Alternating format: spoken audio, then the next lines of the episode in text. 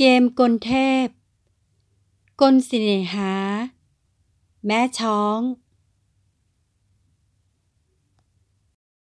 บทที่หนึ่ง ไอเย็นของลมหนาว พริ้วมาพร้อมกลิ่นดอกไม้ป่าหอมละมุน ฟ้ายามค่ำดาราดาษไปด้วยดวงดาววิบวับ นับร้อยนับพันดวง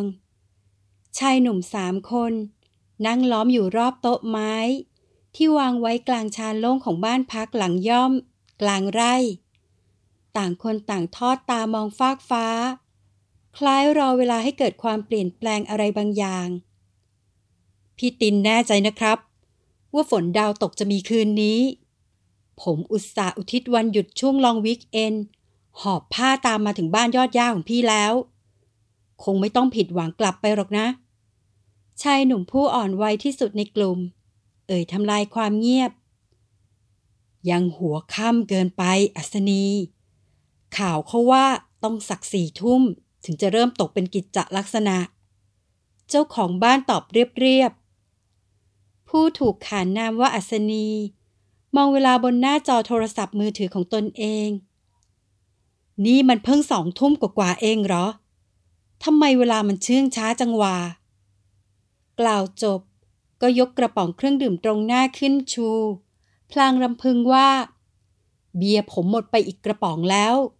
เห็นจะต้องไปหยิบเพิ่ม พี่สองคนจะรับสักคนละกระป๋องไหม ไอ้นี่ กินเบียร์แทนน้ำเลยหรือไง โทวันหยุดทั้งทีนะพี่ ขอผมปลดปล่อยอารมณ์บ้างไม่ได้หรือ หนุ่มน้อยทำเสียงโอดครวญกับเพื่อนรุ่นพี่ ผู้เป็นทั้งเจ้านาย และเป็นทั้งเพื่อนเขยในเวลาเดียวกัน พี่ตินก็เห็นว่า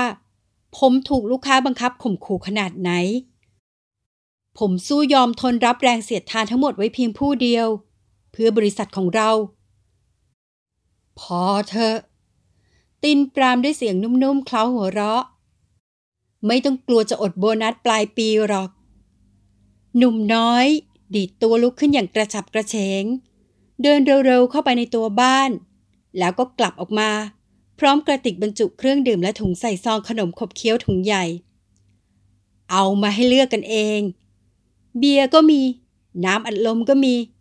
แถมถั่วกับมันทอดอีกหลายยี่ห้อ กินรอดาวตก จบคำอัถาธิบาย เขาก็นั่งลงข้างๆเจ้าของบ้าน พลางเปิดฝากระติกน้ำเป็นทีเชื้อเชิญชายหนุ่มอีกสองคน เลือกน้ำอัดลมได้คนละกระป๋อง ส่งผลให้ผู้ที่หิ้วกระติกมาทำเสียงเหมือนคนปลงตก โห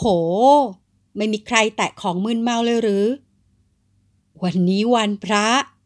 เสียงกลัวหัวเราะดังจากชายหนุ่มหน้าตาคมคาย ผู้นั่งตรงข้าม ขืนผิดศีลเดี๋ยวดูหมอไม่แม่น จริงสิ อัศนีร้องขึ้นอย่างเพิ่งนึกได้ ระหว่างรอดาวตก ให้พี่หมอตรวจดวงชะตาไปพลางๆดีกว่า ได้ไหมครับพี่หมอ ดีกว่าอยู่เปล่าๆนะ แต่ผมว่าอยู่เปล่าๆดีกว่า ผู้ถูกเรียกว่าพี่หมอตอบยิ้มยิ้มดวงชะตาของคุณตอนนี้ ดูไปก็ไม่เห็นอะไรมากไปกว่า แอลกอฮอล์ในกระแสเลือด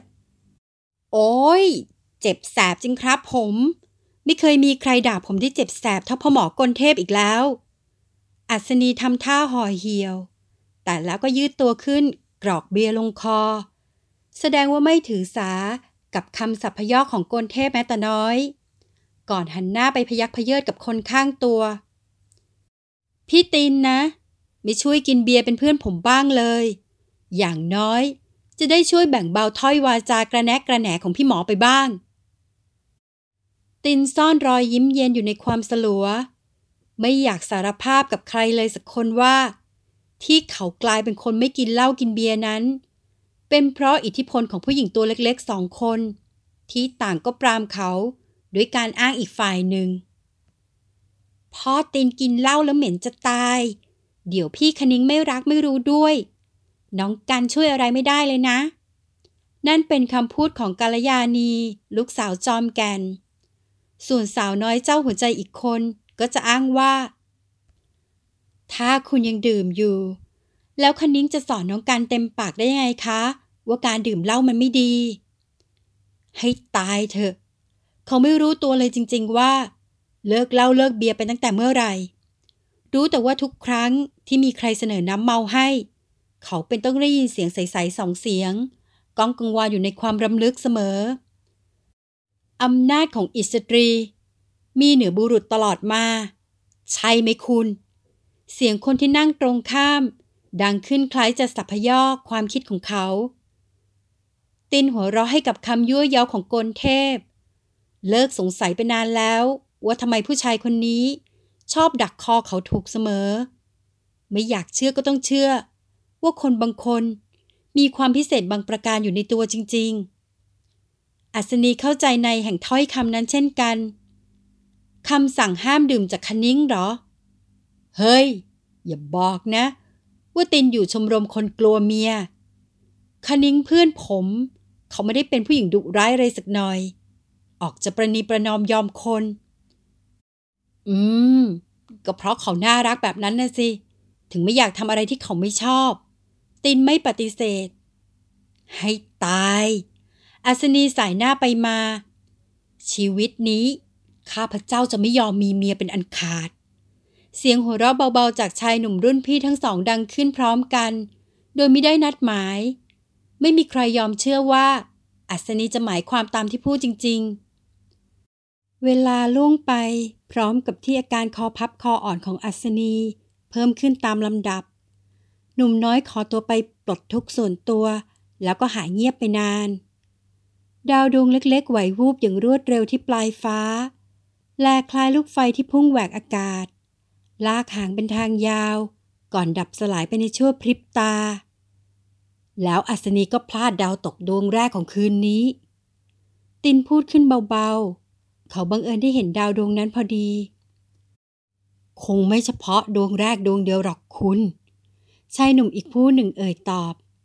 ผมว่าหนุ่มน้อยของเราไม่ได้กลับออกมาดูดาวอีกแล้วล่ะ อ้าว ตินได้แต่อุทานสั้นๆ เชื่อตามคำพูดนั้น โดยไม่คิดโต้แย้ง เพราะรู้ดีว่าผู้ชายคนนี้ไม่เคยเอ่ยทำนายอะไรแล้ว ไม่เป็นไปตามที่พูด แต่เขาก็ยังถามทำไมหรือ ก็เมาหลับนะสิ อีกฝ่ายตอบกลัวหัวเราะ เสียงโทรศัพท์ดังขึ้นขัดจังหวะการสนทนาตอบโต้ ตินคว้ามือถือของเขามากดรับสาย นิ่งฟังปลายสายครู่หนึ่ง ก่อนตอบเสียงนุ่มนวลกลับไป จ้า เดี๋ยวผมไปจัดการให้ แล้วเขาก็ลุกขึ้น กล่าวขอตัวกับกลเทพเบาๆ มีคนมาติดต่อขอเช่าเต็นท์นอนค้างในไร่เรา เห็นว่าไปมาทั่วทั้งอำเภอแล้ว เต็มทุกแห่ง แน่ละไหนจะหยุดลองวิกเอนไหนจะฝนดาวตก โฮมสเตย์แถวนี้เลยขายดีไปตามๆกัน กลเทพลุกขึ้นบ้าง ว่าแต่คุณไม่คิดจะขยายที่พักรับรองให้มากกว่าหนึ่งหลังนี่หรอกหรือ ไม่ละ สาวน้อยของผมไม่ชอบรับแขกแปลกหน้า ตั้งแต่เธอย้ายมาเป็นเจ้าของบ้านยอดย่านี่ ผมต้องเลิกกิจการโฮมสเตย์ไปเลยสำหรับรายนี้ ได้ยินว่าเป็นผู้หญิงหลงทางมาคนเดียว เลยยอมให้พัก ไม่งั้นคันนิ้งคงไม่หยวนง่าย ๆ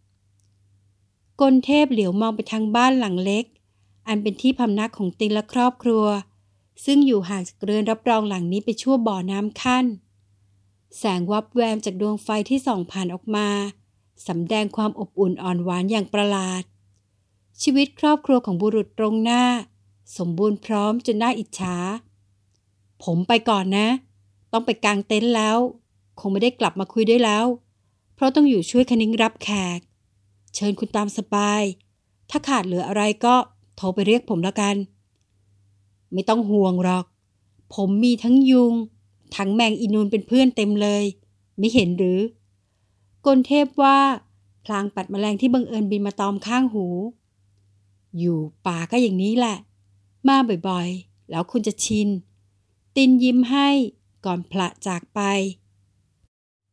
ท้องฟ้ายามค่ำคืนที่บ้านไร่ชายเขา ไม่ได้สร้างความรู้สึกแปลกแตกต่างจากที่อื่นๆ เท่าไรนัก แต่ปรากฏการที่กำลังเป็นไปอยู่ตอนนี้ต่างหาก ที่สร้างความเพลิดเพลินให้ชายหนุ่ม ดวงดาวเคลื่อนตัววูบวาบ ผ่านตาดวงแล้วดวงเล่า และทุกครั้งที่บนท้องฟ้า เกิดความเคลื่อนไหว เป็นต้องได้ยินเสียงเฮดังมาจากบ้านเล็กหลังนั้น ชายหนุ่มนึกภาพออกทีเดียวว่า เด็กหญิงจอมแก่นผู้เป็นเจ้าของเสียง จะออกท่าทางอย่างไร กลเทพแงนมองฟ้า นั่งปล่อยอารมณ์ดื่มด่ำกับธรรมชาติรอบกายอยู่ครู่ใหญ่ ก่อนลุกขึ้นเดินเข้าห้องพัก บนเตียงนอนริมหน้าต่าง ร่างของหนุ่มน้อยอัศนี หลับพับอยู่ตามที่เขาคาดไว้ไม่มีผิด ไม่จำเป็นต้องใช้ยานพิเศษอะไรย่างก็สามารถรู้ได้ว่า การต้องเป็นไปเช่นนี้ ก็ชายหนุ่มดื่มเบียร์เป็นว่าเล่นมาตั้งแต่บ่ายแก่ๆแล้วนี่นา ที่ปลายเตียงนั้น มีกระจกเงาบานใหญ่ติดไว้ริมผนัง กลเทพกวาดตามองผ่านเข้าไป และเห็นเงาของอัศนีสะท้อนออกมา เช่นเดียวกับเงาของตัวเขาเอง ความเงียบปกคลุมไปทั่วบริเวณ ไฟบนเพดานกระพริบวอบแวบ คงจะเป็นอย่างที่ตินเคยเตือนเอาไว้นั่นแหละว่า หมู่บ้านนี้ไฟตกบ่อย และหลังจากที่ไฟสว่างเต็มที่ขึ้นมาอีกครั้งหนึ่งนั้นกลเทพก็พาตัวเองเข้าไปชิดกระจกเงา ราวกับมีแรงดึงดูดบางอย่าง ชักนำเขาไป นั่นนายใช่ไหม อมรเทพ ชายหนุ่มเอ่ยเบาๆกับเงาในกระจก แล้วเขาก็ได้เห็นรอยยิ้มฉายกลับออกมา เราเอง เงาในกระจกพยักหน้ารับกลเทพรับรู้ด้วยสัมผัสพิเศษเสมอว่า เงาในกระจกสะท้อนภาพตัวของเขาเอง หรือเป็นเงาของใครอีกคน ผู้เคยเกิดมาพร้อมกับเขาทว่าบัดนี้ได้ล่วงไปอยู่ยังอีกภพหนึ่งแล้ว ไม่ได้พบกันนานเลยนะกลเทพทักทาย นายสุขสบายดีอยู่หรือ ก็เป็นไปตามอัตภาพนั่นแหละ นายล่ะ ดูเหมือนนิ่งมากขึ้น อมรเทพจ้องตาแฝดของเขา รับความรู้สึกที่ซ่อนอยู่ลึกๆของกลเทพได้ดีกลเทพยิ้มเยือกเย็น อย่างที่นายบอกนั่นแหละ คบบัณฑิตย่อมดีกว่าคบพาลฉันพบความพึงใจกับการทำประโยชน์เล็กๆ น้อยๆ ตามคำแนะนำของกัลยาณมิตรของฉัน นายคงรู้สินะ อมรเทพค้อมศีรษะเล็กน้อย เรารู้และขออนุโมทนาด้วย ฉันตั้งใจทำกุศลนี้เพื่อนาย ขอบใจมากกลเทพ แต่บุญนั้นย่อมส่งผลแก่ผู้ลงมือกระทำก่อนเสมอ ขอให้รู้ว่าเรายินดีกับความเปลี่ยนแปลงของนายจริง ๆ คู่แฝดทั้งสอง ประสานสายตากัน ก่อนที่จะเหลือบมองไปยังหนุ่มน้อยบนเตียง น่าเสียดาย อมรเทพเปรยขึ้น เคยเป็นคนถือศีลเคร่งครัดมาก่อนแท้ๆ งั้นหรือกลเทพย้อนถามก่อนทวงว่า ไม่ใช่มั้ง ฉันเห็นเขาก็นิยมกินเหล้ามาแต่แรกที่รู้จักนั่นแหละ เราหมายถึงนานกว่านั้นอีก นานอย่างที่เจ้าตัวเองก็จำไม่ได้ นายหมายถึงชาติที่แล้วของเขางั้นสิ อมรเทพยิ้ม ไม่ตอบคำถามของคู่แฝดกลเทพจึงพยักหน้าอย่างเข้าใจดี ธรรมชาติไม่ปราณีสัตว์โลกเลยนี่ เล่นลบความทรงจำเขาไปหมดแบบนี้ ก็เท่ากับเปิดโอกาสให้เดินลงต่ำอยู่เสมอ แล้วการเดินลงก็ง่ายกว่าการเดินขึ้นซะด้วย นายเตือนเขาได้นี่ เขาคงเชื่อฉันหรอก ไม่ใช่พ่อเขาสิหน่อย แต่นายเป็นพ่อหมอในสายตาของเขานะ อย่าลืมสิ อมรเทพยิ้มเยื้อน อย่างน้อย เขาก็เคยศรัทธาในตัวพ่อหมอคนนี้มาก่อน ถ้านายทัก มีหรือที่เขาจะไม่เชื่อ ถ้าทางนายอยากให้ฉันลงมือ เปลี่ยนวิธีกรรมของอัศนีเสียจริง ๆ มีเหตุผลอะไรอื่นหรือเปล่า อมรเทพใส่หน้าช้าๆ เราแค่อยากเตือน เพราะเสียดายคุณความดีที่เคยสั่งสมมา จะเปล่าได้เสียหมด เพียงเพราะความประมาทในธรรมเพียงเท่านี้ เอาเถอะ ฉันจะลองเตือนดู ถ้ามันจะเป็นกุศลกรรมขึ้นมาบ้าง ฉันขออุทิศให้นาย เงาในกระจก ส่งสายตาเป็นเชิงรับรู้ ก่อนจะนิ่งไปกลเทพรับสัมผัสได้ว่า คู่แฝดของเขาจากไปแล้ว ชายหนุ่มหันหน้าออกจากกระจกเงา ทอดสายตามองหนุ่มน้อย ผู้นอนไม่รู้สึกตัวอยู่บนเตียงอย่างพินิจพิเคราะห์ ก่อนถอนใจยาว ไม่นานมานี้ ทั้งเขาและอมรเทพก็เคยเป็นหนุ่มน้อยวัยชกันเช่นเดียวกับอัศนี ต่างผ่านชีวิตเริงรม โลดโผน บ้าบิน มาไม่มากไม่น้อยไปกว่ากัน อาจเป็นเพราะความโชคดี ที่บิดามารดามีความเชื่อฝังใจว่า บุตรชายฝาแฝดของท่าน เป็นตัวนำโชค เขาและอมรเทพจึงได้รับการเลี้ยงดูอย่างดี จนเกือบจะเรียกได้ว่า เป็นเทวดาก็ไม่ปาน กลเทพไม่แน่ใจว่า ชีวิตของเขาจะดำเนินต่อมา อย่างที่เป็นอยู่นี้หรือไม่ หากไม่ได้เกิดอุบัติเหตุครั้งใหญ่กับครอบครัว ที่ทำให้ทั้งบิดาและมารดาเสียชีวิต ส่วนเขาและอมรเทพ ต้องเข้าห้อง ICU อยู่สามวันสามคืน กลเทพฟื้นคืนสติขึ้นมา พร้อมภาวะประหลาดบางประการ เขามักจะรับรู้ถึงบางสิ่งบางอย่างอันไม่อยู่ในวิสัยที่พึงจะรู้ และที่น่าแปลกใจไปกว่านั้นก็คืออมรเทพเองก็เป็นเช่นเดียวกับเขา คู่แฝดทั้งสอง เรียกความรู้สึกที่จุดจูก็เกิดอาการรับรู้ขึ้นมาอย่างฉับพลันทันใดนั้นว่า แวบกายสิทธิ์ และด้วยแวบกายสิทธิ์นี้เอง ที่สองพี่น้องสามารถสร้างความร่ำรวยขึ้นมา จากการกินกำไรต่างๆ นานา รวมทั้งสามารถสืบทอดธุรกิจ อสังหาริมทรัพย์ของบิดามารดาต่อมาได้ราบรื่น จนทำให้ใครต่อใครทึ่ง ถ้านับว่าความสมบูรณ์ทางโภคทรัพย์